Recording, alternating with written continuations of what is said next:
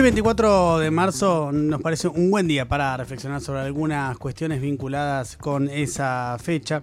Y por eso estamos en comunicación con un escritor y docente universitario argentino que eh, además de haber escrito eh, libros de todo tipo, ha escrito algunos que tienen que ver eh, con esta temática, por ejemplo Ciencias Morales, que narra la, la, dictadura desde un recorte particular, que es donde el autor cuenta la historia de una preceptora del Colegio Nacional de Buenos Aires con la obediencia debida en cada detalle.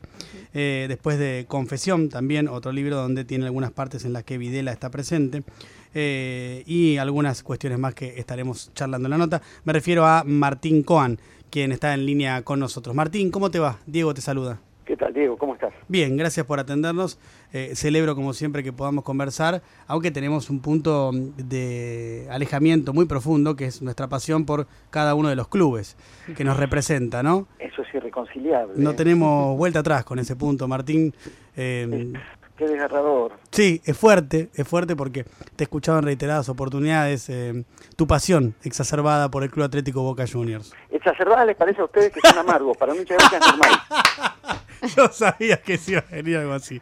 Eh, dado que no quiero que esto se vuelva interminable, voy a dejar en un, en un punto suspensivo este inicio de conversación y recurrir a, otra cuestión. Em, Martín, este día, ¿qué, ¿qué representa para vos? Mira, muchísimas cosas. Acabo de escuchar la grabación de La Voz de Videla mm. con, el, Nunca Más.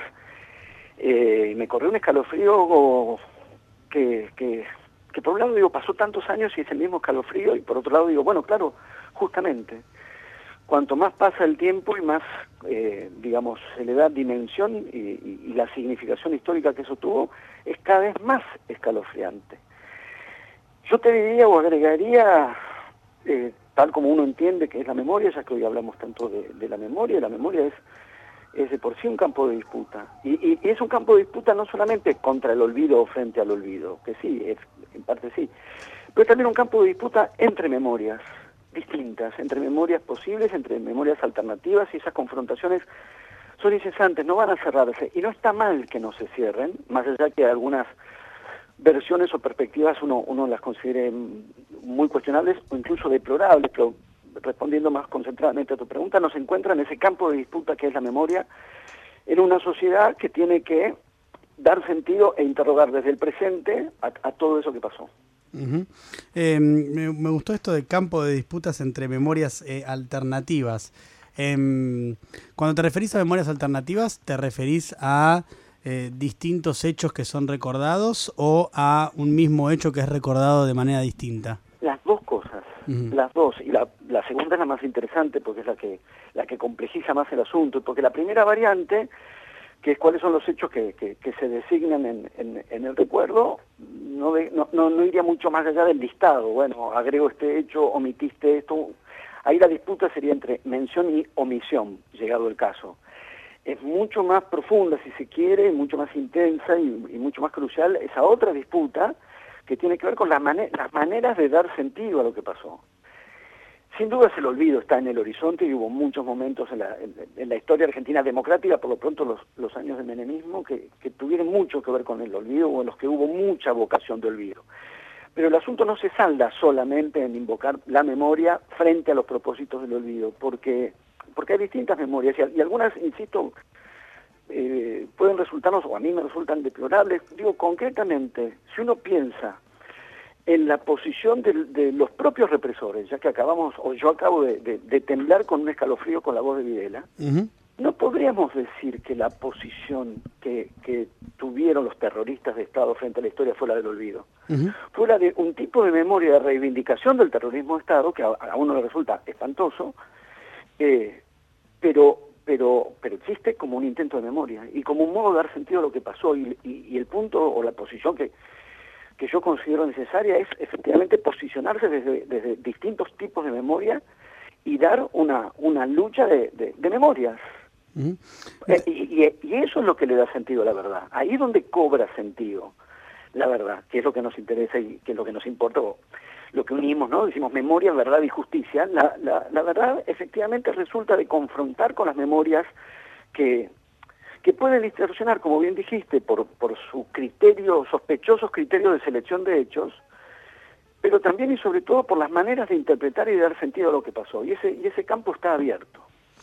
Em, pensaba eh, las cosas que, están abiertas y otras que, y acá es una opinión, entiendo que por fortuna parecen cerradas, aunque no sé, porque tal vez es una apariencia, pero em, vos hablabas de la década de, del 90, yo recordaba un episodio de la década del 90 que me parece ahora sería completamente improbable, que no podría suceder hoy en la televisión argentina, que fue aquel que se dio, si mal no recuerdo, fue en hora clave, en el programa de Mariano Grondona, donde eh, Alfredo Bravo, mm, el dirigente, eh, dirigente político, em, se enfrentó, bueno, quien, quien, había estado, aclaro para quienes no, saben, detenido y desaparecido durante la última dictadura cívico-militar, em, tuvo un, enfrentamiento, un cara a cara en la televisión con un genocida, torturador, bueno, actualmente detenido, que era Miguel Echecolás. Em, lo cual, no sé si vos en ese momento lo viste eso o lo recordás el episodio, pero a mí me parece un, episodio que tenía que ver con un tiempo histórico muy particular, donde había algunas cuestiones que todavía se podían hacer porque estaban validadas o legitimadas. No sé cómo lo ves.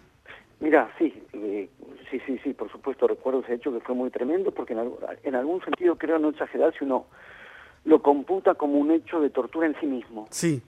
Sentar al torturado frente al torturador. Eh, y que me parece un, ejemplo interesante que porque va en contra de lo que yo estoy diciendo, que sería un imaginario, que era de esos años, ni siquiera un imaginario, una, una pretensión de diálogo y de reconciliación. Nos sentamos todos a la, a, la, misma mesa y conversamos, y a mí me parece que es martirizar al torturado, sentarlo a conversar con el torturador. Claro. Cuando yo planteo un campo de luchas, de, de, luchas no, es, es lo contrario. Cuando yo digo memoria abierta, es lo contrario de sentarse a congeniar y a compatibilizar. Cuando digo memoria abierta estoy diciendo campo de lucha de sentidos, campo de disputas de sentidos, no digamos una reunión ni una confraternización reparadora, que no solo no creo posible, sino que no considero deseable, en el mismo sentido que no es deseable para el torturado sentarse a conversar con su torturador. Eh, claro, eh, dicho así es más contundente, eh, porque además un dato que para quien no sabe, yo no, no, no cité, es que además Alfredo Bravo había sido justamente torturado por Miguel Echecolás. Lo cual... Es, siniestro. Mm. a que se le ocurrió. Eso me parece que es un sádico, es una escena sádica. Claro. Eh, y, yo creo que, yendo a lo que vos decías, eh, porque que, que, no se cierre no quiere decir que sea igual en todos los momentos o en todas las coyunturas históricas, pero en, aquellos años efectivamente había un llamado a la reconciliación o eh, recordarás los términos en los que se pretendió legitimar las leyes de impunidad, los, los, indultos, tenían que ver con un llamado a la reconciliación nacional. Yo te diría que eso que vos traes a, colación puede ser un muy, muy buen ejemplo del carácter terrible de ese llamado a la reconciliación nacional. Porque yo te diría, en, el, en, el, en el fondo estaba esa escena que, se que, armonicen, que compatibilicen, que charlen en una mesa el torturado con su torturador. Porque efectivamente esos llamados a la no me parece como el punto más más más intenso que habla de la de la de la verdad que había contra esa pretensión de, de unión nacional, que era unificar y reconciliar a los verdugos con las víctimas o a quienes nos solidarizamos con las víctimas, con quienes compatibilizan con los verdugos. Esa reconciliación no solamente no es posible, no es deseable. Claro. Claro. Estamos hablando con Martín Coan, quien es escritor y docente universitario. Eh, Martín, vos ahí das eh, un pie también para pensar algo que, bueno, eh, sigue estando vigente en el sentido de, mm, de algunas posturas, que es lo que se denomina negacionismo. Em, digo, uno cuando, cuando ve casos, em, que viste que a veces cuando se ve en perspectiva la cosa, cuando se saca de la vivencia propia, es decir, de lo que nos atañe a nosotros directamente porque, porque fue aquí en Argentina, aunque por supuesto lo que voy a decir ahora también nos atañe directamente porque tiene que ver con la humanidad y con muchas personas que viven en nuestro país y lo han sufrido, me refiero a la Alemania nazi, cuando, cuando vos vas a Alemania encontrás que incluso hay leyes vigentes con respecto a el negacionismo, a tomar actitudes públicas en las cuales uno verbaliza o en su discurso dice eh, tal cosa no fue así, ¿no? O los nazis no fueron de esta manera, o el holocausto no existió, para ir a, un extremo. Y eso incluso en Alemania eh, está penado por ley. Eh, en la Argentina eso no, no, no, ocurre. Eh, ¿Por qué crees que, crees que es necesaria una, una legislación al respecto o que en definitiva es una cuestión, volviendo a lo que vos estabas diciendo, que se tiene que dar en el plano de la disputa por el sentido? Me temo, digo, porque en esto seguramente puedo estar en desacuerdo, no tengo problema estar en desacuerdo, en este caso un desacuerdo con gente cercana o con gente afín, para mí eso no es problemático por sí, son eh, desacuerdos para mí perfectamente viables, no son esos... Eh, esa búsqueda de conciliación inadmisible. Hay desacuerdos posibles, porque yo honestamente no, no suscribo ese parangón. Personalmente, y en términos generales, no solo en este punto que vos estás señalando, me resisto a parangonar eh, el genocidio del nazismo con ninguna otra cosa, con ninguna otra cosa. Me parece que hay que mantener, en, casos así, el carácter de lo incomparable, de lo incomparable. Ahora, también podría decir, en, lo que ha pasado, respecto a lo que ha pasado en la Argentina, también considero que es incomparable la dictadura. O sea, no estoy de acuerdo con parangonar la represión del Estado terrorista nacional en, en 76-83, o en realidad un poquito empezó antes, con el holocausto nazi o con, la Shoah, no estoy de acuerdo con parangonar eso, porque no estoy de acuerdo con parangonar la Shoah con nada, que no sea ella misma. También, también digo, estoy en desacuerdo, tampoco estoy de acuerdo con algunas, algunas formas de parangonar la dictadura con cualquier otra situación de la política argentina, incluido Macri, ¿eh? Sí. Cuando se decía Macri, vos sos la dictadura. O, digamos, eh, podemos deplorar, yo deploro, eh, lo que pueda pasar con, con Infran y los lugares de, de, de aislamiento respecto del COVID comparar eso con un centro clandestino de detención de la dictadura es, es justamente a lo, a lo, que me estoy negando una y otra vez. La dictadura no se compara con ninguna otra situación política. La dictadura, el terrorismo de Estado no se compara con ninguna otra práctica política, por deplorable que nos parezca. Inventemos otras formas de deplorar, inventemos otros adjetivos, inventemos otro vocabulario que sean también de la absoluta deploración, pero que no pase por la comparación para sostener el carácter eh, de acontecimiento excepcional que eso, que, eso tuvo. Entonces, eso, eso por un lado. Por otro lado, efectivamente lo que pasó en la Europa de posguerra es que surgieron corrientes para decir que los campos de concentración no habían eh, existido. Que eso no había ocurrido. Entonces, eh, hay una instancia ligada con el negacionismo que es exactamente esa. ¿eh? Decir, esto no ocurrió, esos campos no existieron, no hubo 10 millones de asesinados, no hubo 10 millones de, víctimas en los campos, no hubo 6 millones de judíos víctimas en los campos de exterminio. Eso es exactamente el negacionismo. Eh, yo no lo trasladaría a una discusión por dar sentido a lo que pasó con la lucha armada de la Argentina, con la represión, con la teoría de los demonios, con el terrorismo de Estado. No pensaría en una ley que unifique una formulación para estas cuestiones y por lo tanto desde el aparato de Estado pretenda cerrarlas. Me parece que es un campo que como está realmente abierto, eh, e insisto, cuando digo abierto no estoy pensando en una, en una pluralidad de armonía, de no, no, estoy pensando en lucha y disputa, pero esa, eh, de argumentos, de interpretaciones. Considero que esa lucha y esa disputa es necesaria y que que en todo caso para disputar con algunas versiones que yo considero que distorsionan, falsifican, a veces o muy a menudo de mala fe, la solución no es una ley que les prohíba hablar. Claro. Eh, me quedé pensando en esto que, me pareció eh, bastante bueno, esto de inventemos otras formas de deplorar, porque está bien, es verdad eso de que me parece que en la simplificación y en la comparación un tanto burda se recurre muchas veces como ejemplo último de deploración al nazismo. Y su experiencia es tan abrumadoramente horrenda y dramática que le tiene que dar ese carácter singular y único, ¿no? El nazismo fue lo que fue eh, y fue tan horrendo que tiene que ser eso y es incomparable con otra cosa. Queriendo además usarlo como aumentativo, digamos, como un argumento que agrava el, cuadro, para mí termina produciendo el efecto inverso. Lo escribí hace un, par de semanas, creo, en una columna, justamente a propósito de Infran. Sí si vos decís, este, son como los centros clandestinos de detención de la, dictadura, donde se torturaba con picana eléctrica y se subía a los prisioneros a los aviones y los tiraban al, río, bueno, pasás a decir no es para tanto. Entonces lo que pretendías esgrimir como un argumento que agrava termina disminuyendo. Hay que conceptualizar, ¿no? digamos, discutir, impugnar o defender según las posiciones que cada uno tenga tal o cual situación y, me parece que en ningún caso cabe eh, parangonarlo con la dictadura, porque justamente si algo tiene el terrorismo de Estado en esos años es que no tiene parangón con ninguna otra cosa que haya ocurrido en nuestro país. Hola, Martín Lucía Isikov te saluda. ¿Qué tal? ¿Cómo estás? Bien, bueno, vos hablaste en los últimos días de una especie de corrimiento del escenario político y decías que eh, esto empieza a colocar a las dictaduras como una posibilidad. Citabas Bolivia y decías, bueno, si está naturalizado o justificado que acá por algunos medios intelectuales y dirigentes que en Bolivia las Fuerzas Armadas le pidan la renuncia a un presidente, ¿por qué no sería aceptable también en la Argentina, ¿no? Que, tengamos este escenario? Un poco lo veo, lo que, lo que describís, otro poco me asusta, pero quería que, amplíes eh, esta, esta idea y a qué te parece que se debe este, este retroceso. No sé, te lo pregunto si es un retroceso que de repente estamos viviendo en este contexto.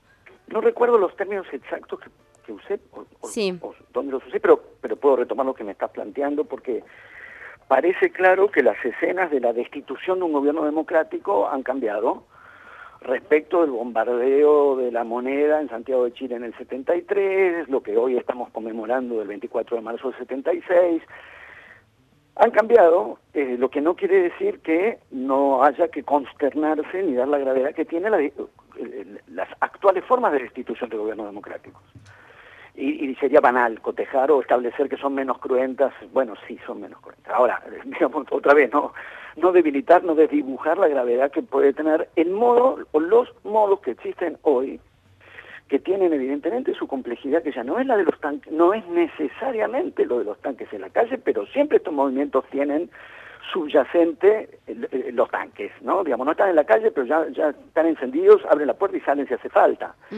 Y tiene que ver más bien efectivamente con estos, con estas maniobras ligadas a eh, turbiedades de la justicia, manipulaciones institucionales, son las nuevas formas de, de, derrocar gobiernos democráticos, de manera que, y ha pasado en América Latina efectivamente más de una vez, de manera que efectivamente hay que estar muy atentos a eso. Y, digamos y que las nuevas características que estas instituciones tienen eh, que no respondan a las características de, lo que tipificamos como golpe militar o lo que fueron los golpes militares a lo largo del siglo XX en América Latina no no quiten gravedad y no no no, no nos llamen a, desestimar o a distraernos respecto a la gravedad que estas instituciones han tenido y para impedir que vuelvan que esos hechos sigan ocurriendo o vuelvan a, ocurrir, claro.